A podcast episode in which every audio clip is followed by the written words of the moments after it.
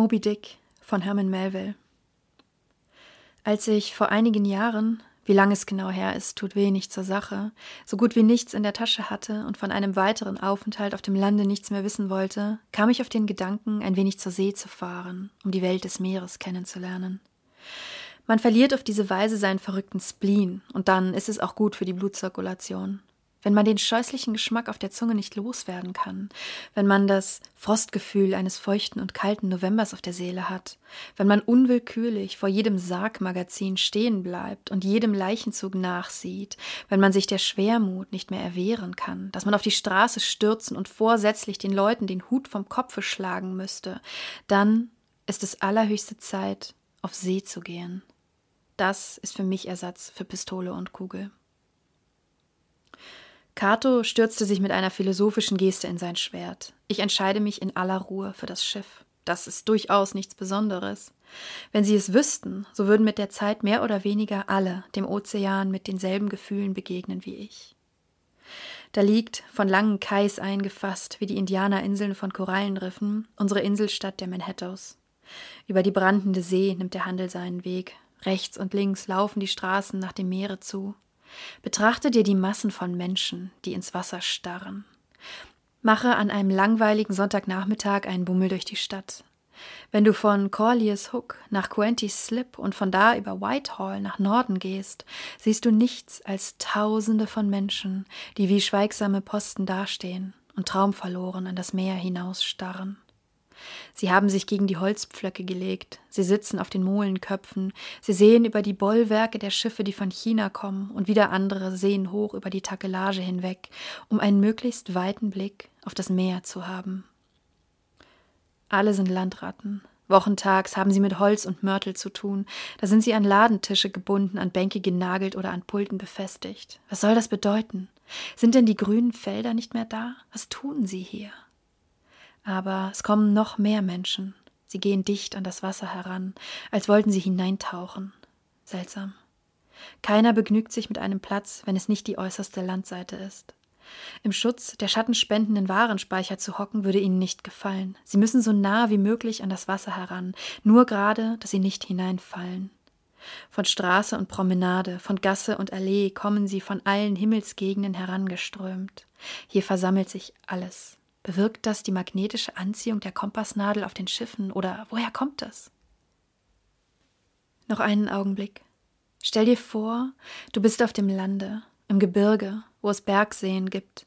Schlage irgendeinen Weg ein, und zehn gegen eins treibt es dich in ein Tal, wo es Wasser gibt. Das ist etwas Wunderbares.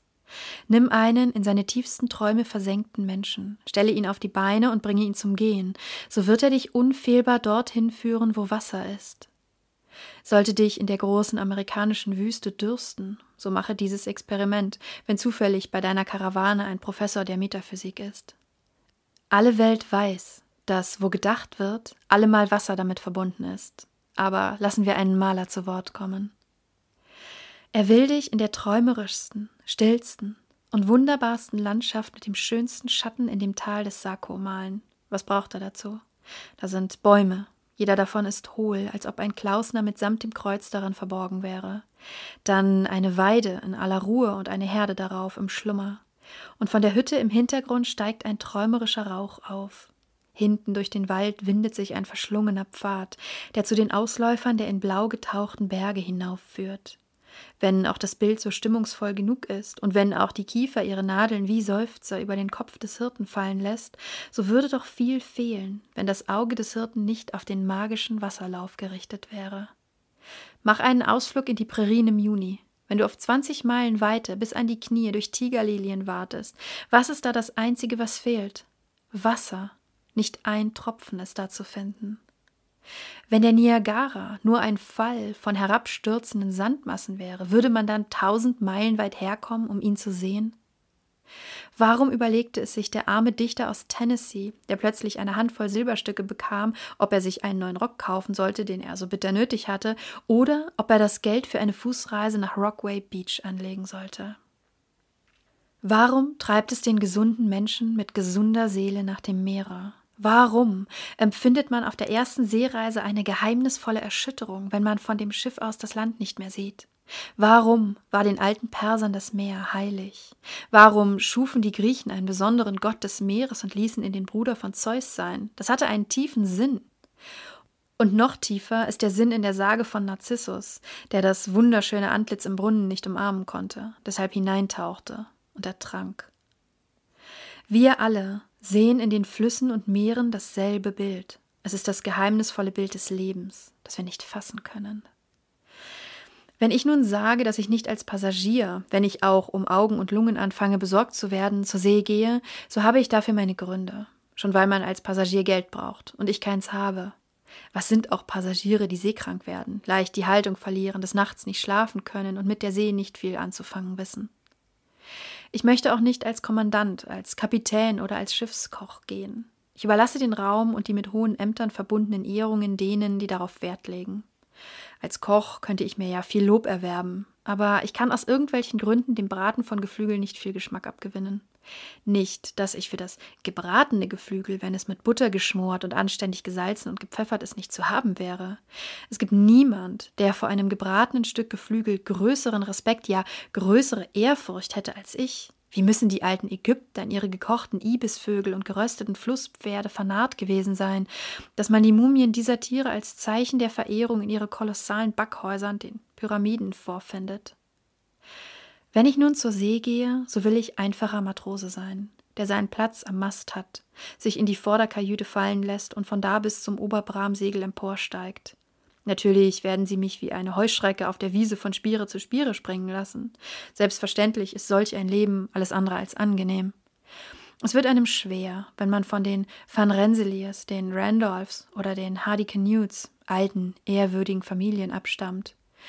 Und mit der Hand, die jetzt Teereimer anfasst, hat man sich vor den längsten Bengels, als man noch zu Lande Lehrer war, Respekt verschafft. Es ist ein Übergang, der wohl zu merken ist. Man muss viel von einem Seneca und den Stoikern mitgekriegt haben, wenn man nicht mit der Wimper zuckt. Aber auch dieser Vorrat geht mit der Zeit drauf. Was soll man tun, wenn ein alter Knacker von Kapitän mir befiehlt, einen Besen anzufassen und das Deck abzufegen? Was bedeutet diese Würdelosigkeit an dem Maßstab des Neuen Testaments gemessen? Glaubst du etwa, dass der Erzengel Gabriel eine geringere Meinung von mir hat, weil ich dem alten Knacker auf der Stelle und ehrerbietig gehorcht habe? Wer ist kein Sklave? Nenn mir einen. Nun, was die alten Kapitäne mir auch befehlen mögen, wie sehr sie mich auch knuffen und zurechtstauchen, ich weiß, dass alles seinen Sinn hat. Ich weiß, dass jeder auf die eine oder die andere Weise vom physischen oder vom metaphysischen Standpunkt aus den gleichen Dienst leisten muss und dass der Knuff im Weltall weitergegeben wird. Alle sollten sich daher gegenseitig die Schulter reiben und den Mund halten. Wenn ich Matrose werde, so geschieht es, weil ich für meine Mühe bezahlt werde. Hast du schon mal gehört, dass man Passagieren einen Pfennig gibt? Im Gegenteil, Passagiere haben zu zahlen. Das ist es ja gerade, ob man zahlt oder bezahlt wird. Und das Zahlen ist das Peinlichste, was uns die beiden Apfeldiebe aus dem Paradiese eingebrockt haben. Aber das Bezahltwerden ist ein vornehmes und wundervolles Gefühl.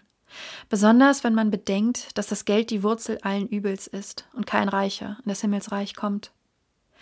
Und zu guter Letzt gehe ich als Matrose wegen der gesunden Beschäftigung und der reinen Luft, die auf dem Vorderkajütendeck weht. Du weißt wohl, dass Winde vom Vorderdeck häufiger sind als Winde vom Achterdeck. Und somit bekommt der Kommandant die Winde am Achterdeck erst aus zweiter Hand, wenn sie an den Matrosen auf Vorderdeck vorbeigestrichen sind.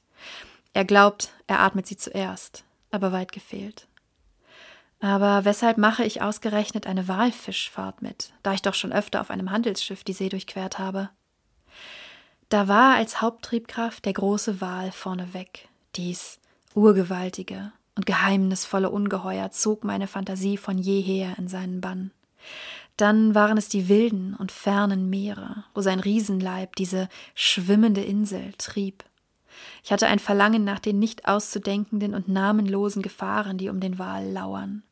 Diese und die Wunderwelt des Feuerlandes mit ihren tausend neuen Bildern und Klängen gaben meinem Verlangen neue Nahrung. Anderen Menschen hätten diese Dinge nichts bedeutet. Aber ich habe nun mal eine unauslöschliche Sehnsucht nach den entlegenen Dingen. Ich schwärme davon, auf unerschlossenen Meeren herumzufahren und an der Küste der Barbaren zu landen. Ich weiß nicht, ob es das Richtige ist, aber ich möchte mich herzlich gern mit den Wilden herumschlagen, wenn es nicht geboten wäre, mit ihnen gut auszukommen, weil man nun mal auf ihre Gastfreundschaft angewiesen ist. Ich habe nun Gründe genug angeführt und es verständlich gemacht, dass mir die Walfischfahrt sehr willkommen war. Die großen Schleusentore der Wunderwelt sprangen auf, und unter den wilden Visionen schwammen endlose Reihen von Walen, je zu zweien, auf mich zu. Und in ihrer Mitte ragte ein Riesenphantom mit einem großen Höcker wie ein Schneeberg in die Luft.